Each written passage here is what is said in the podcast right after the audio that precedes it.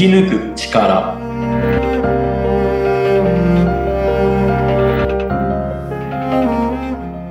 こんにちは、川口天満です。こんにちは、インタビュアーの小室美智子です。天満さん、よろしくお願いいたします。お願いいたします。はい。えー、今日とっても暖かいですね。そうですね、暑いです。うん、暑いぐらいですね。はい。なんか、今日だけ切り取るとね、だいぶ春から、なんか初夏みたいなね、そんな気候なんですけれども、今日はですね、天満さんのこのラジオに、えー、素敵なゲストをお迎えして、えー、お送りしていきたいなと思っています。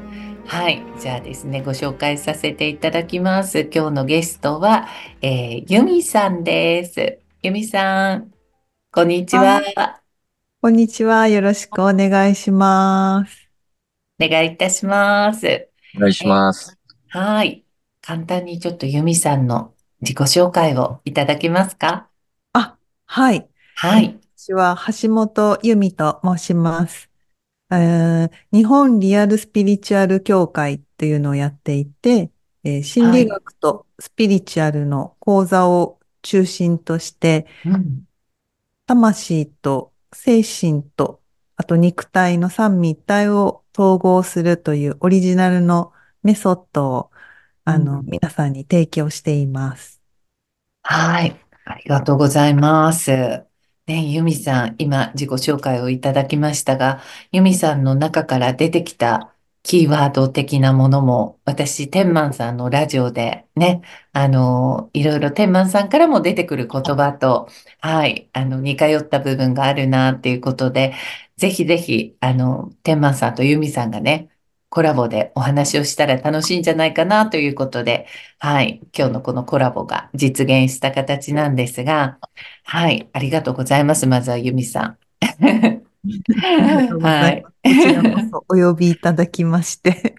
なんでもないです。はい。で、あの、いろいろとね、あの、お二人のお話とかご意見とかも聞いていきたいなという感じなんですが、あの、まあ、テーマがあった方がいいのかない方が話しやすいのか、なんとも難しいところなんですが、お二人のね、こう、信じる道というか、そういうところも多分重なる部分もね、いくつかあるのかなという中で、私がですね、天満さんのラジオで、えー、天満さんからの言葉の中でよく聞く、あの、人には生まれ持った使命があるっていうね。はい。そんなお話をいろいろといただいてますが、その使命について、うん、そのあたり、あの、ユミさんのお考え、テマさんのお考えとかを聞いて、またちょっと新たなページが開けたら楽しいかななんて思ってますが、まずはどうでしょうか？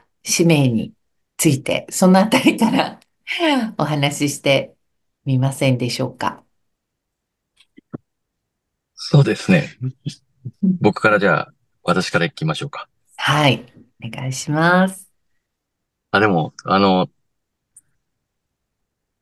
ものすごく多分、その、えー、今紹介、ユミさんからいただいたところは、あの、僕も、ボディ、マインド、スピリッツの統合はしてますので、すごく多分、近いと思いますね。あの、はい。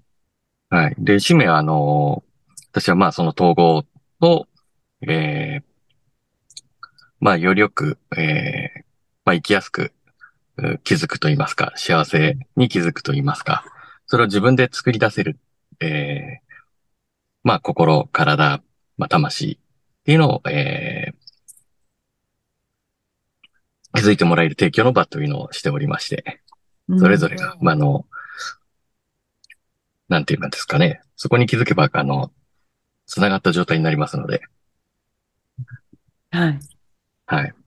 まあ、あの、その邪魔するものを、あの、気づくと言いますか、取っ払っていくと言いますか。うんうん、はい。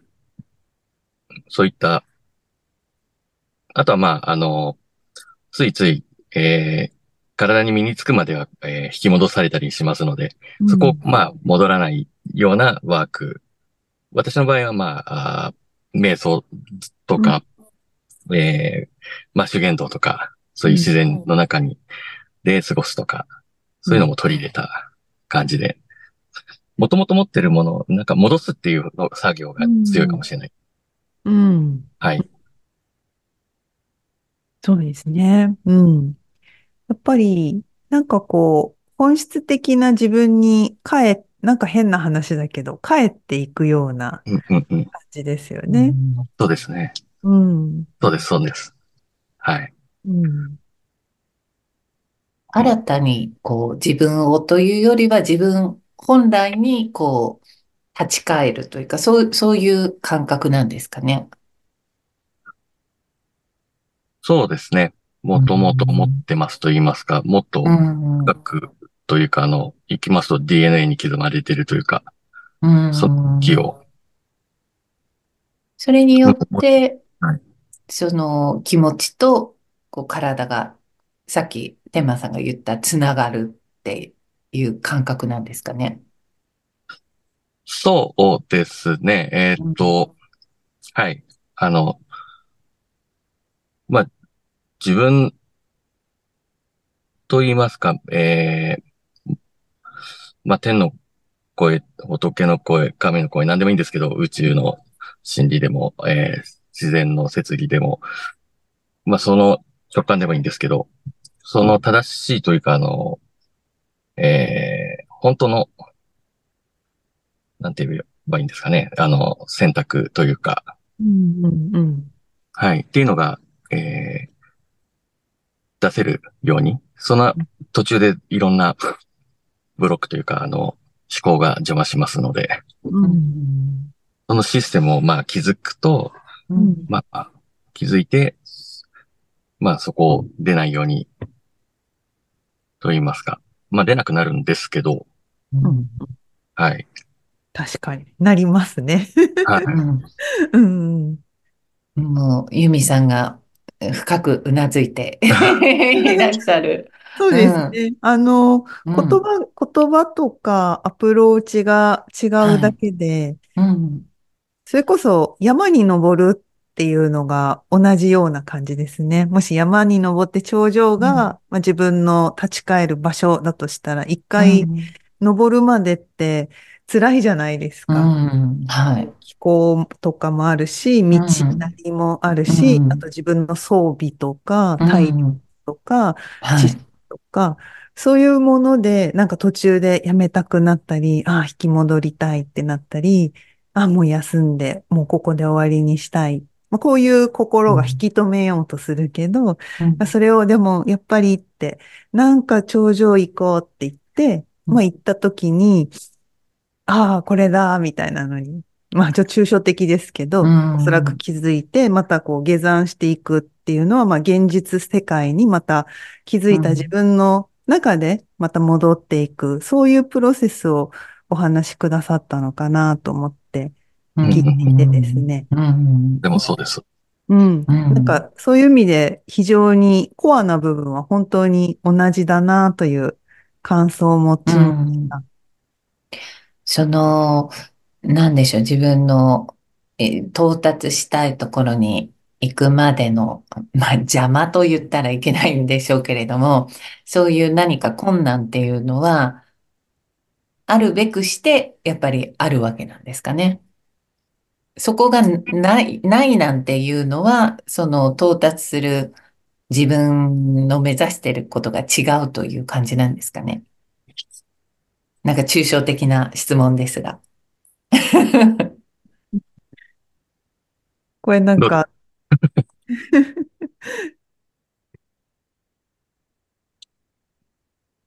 ちょっと、なんか質問が良くなかったですかね？なんか、ど、ど、どっちが答えたのか、待った方がいいのか、どうしましょうと思って、すいません。いえいえ、じゃあ、じゃあ、ユミさん、お願いします。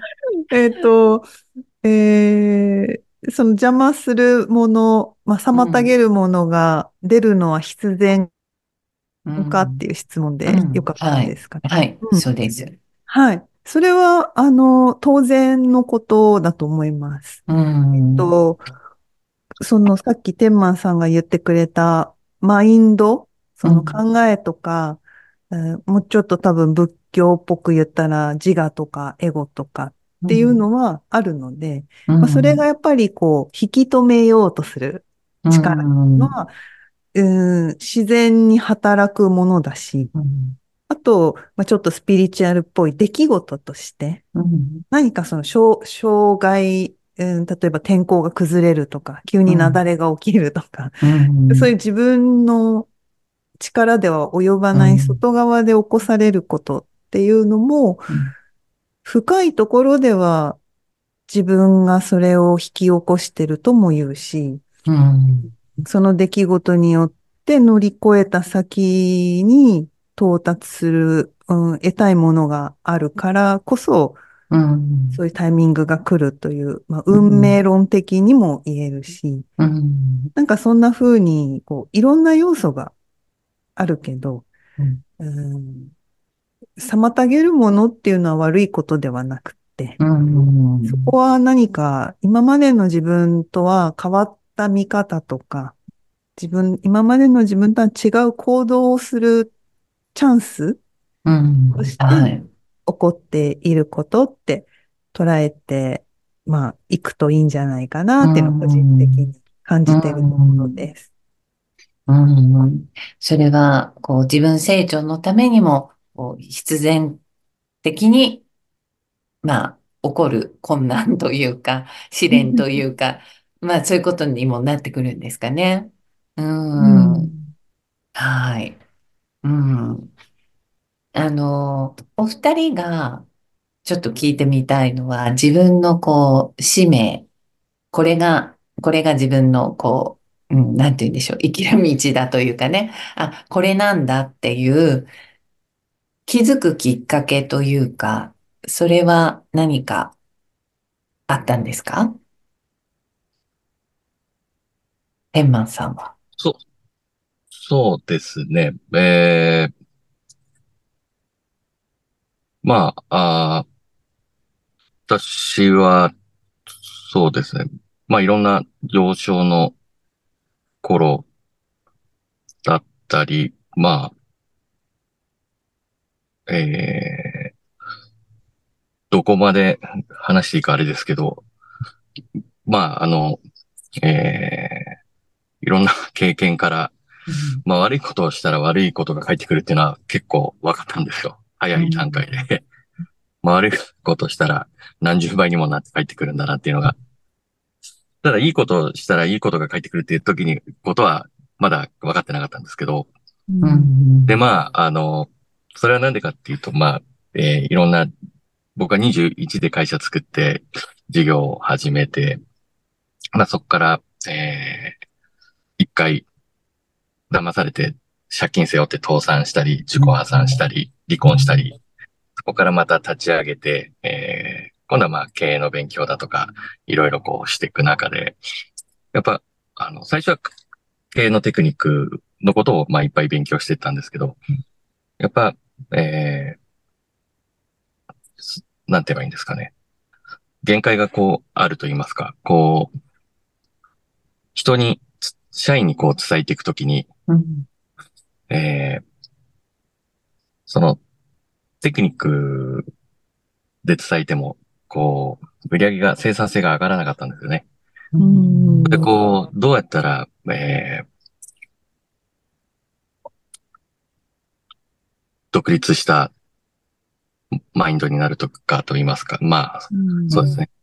っていうのをこう、まあ、あとは、あの、えー全国の、そこから有給不動産を活用した、まあ、建築で、えー独立して、えー不動産も始めて、えーで、宮大工なんで、あの、いろんな地方の、えーまあ、自社仏閣だったり、重要指定文化財だったり、古民家を再生している中で使ってないなら、まあ、そこを使わせて、えーくださいっていうので、まあ、そこのコンテンツを埋めて授業をするっていうことも始めてったんですけど、自社ではできなくなって、そこで創業塾だとか、えーそういうのを開いてやってくれる人を募るって時に、まあ、社員にしても、まあ、自分の子供にしても、そういった地方創生の、えー教室を開いた生徒さんにしても、まずみんなどうすればいいですか？助けてください。とりあえず、その、なんて言えばいいんですかね。自分であ、生き抜く力が本当ないなと。うん。うんそれをどう伝えたら、まずそのマインドになって自分で、あの、生き抜くようになれるか。僕の釣った魚はあげないけど、えー釣り方を教えるから自分で釣って食べれるようになってもらいたいってところから、うん。あの、30代後半から、まあ今10 47ですけど、ここ10年ぐらいはそういったのをこう、えーまあまずは自分の気づきとともに、えー家族、社員とこう、は、広げていって輪を。うん。それでいろいろな中で、まあ、えー武士道だったり、仏道だったり、まああとは普通に、あの、いろんな、えー、7つの習慣だったり、いろんなものをこう取り入れてって、自分の中で完成させていったって感じです。で、それをより伝え、えー、わかりやすく伝えるっていうのが僕の使命。うんうん。はい。ありがとうございます。ユミさんは、なんか、あの、自分の使命に気づくきっかけっていうのはあったんですかね？